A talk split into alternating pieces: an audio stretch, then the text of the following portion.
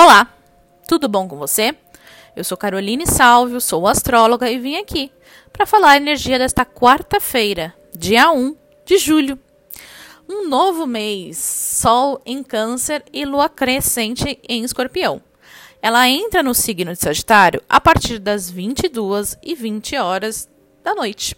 Ou seja, até as 22h19 ela ainda está no signo de Escorpião. E a partir das 22h20 ela entra no signo de Sagitário.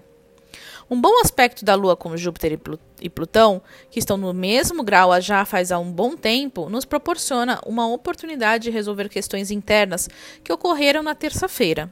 É possível que muita reflexão te traga uma grande oportunidade pessoal de resolver situações que estão sendo refletidas já faz um bom tempo. O dia de hoje, Sol e Mercúrio estão ainda mais próximos do que nunca, e podemos sentir que algo que já estava sendo, já estava sendo sentido ao nosso redor começa a fazer efeito e ter significado. Se você prestar atenção, a sua intuição quer te dizer algo. Olhe ao seu redor, você pode estar muito mais do que certo. Aqui a gente tem a tendência a se sentir bem nostálgico no dia de hoje e até melancólico se não prestar atenção, mas que tende a mudar com o passar do dia, principalmente à noite, que pode surgir uma animação e alegria do nada.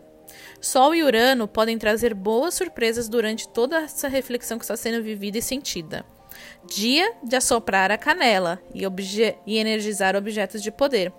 Com a lua no signo de escorpião, importante isso, até inclusive antes das 10, que ela entra, vai entrar no signo de Sagitário, é muito importante que a gente faça essa energização através da própria lua, que logo mais vai entrar num processo de eclipse e ainda está trazendo a força do eclipse solar que nós tivemos recentemente para energizar aquilo que você considera como um amuleto de proteção. Pode ser um colar, uma pedra, até mesmo algo que você leva sempre com você e você considera aquilo o seu próprio amuleto.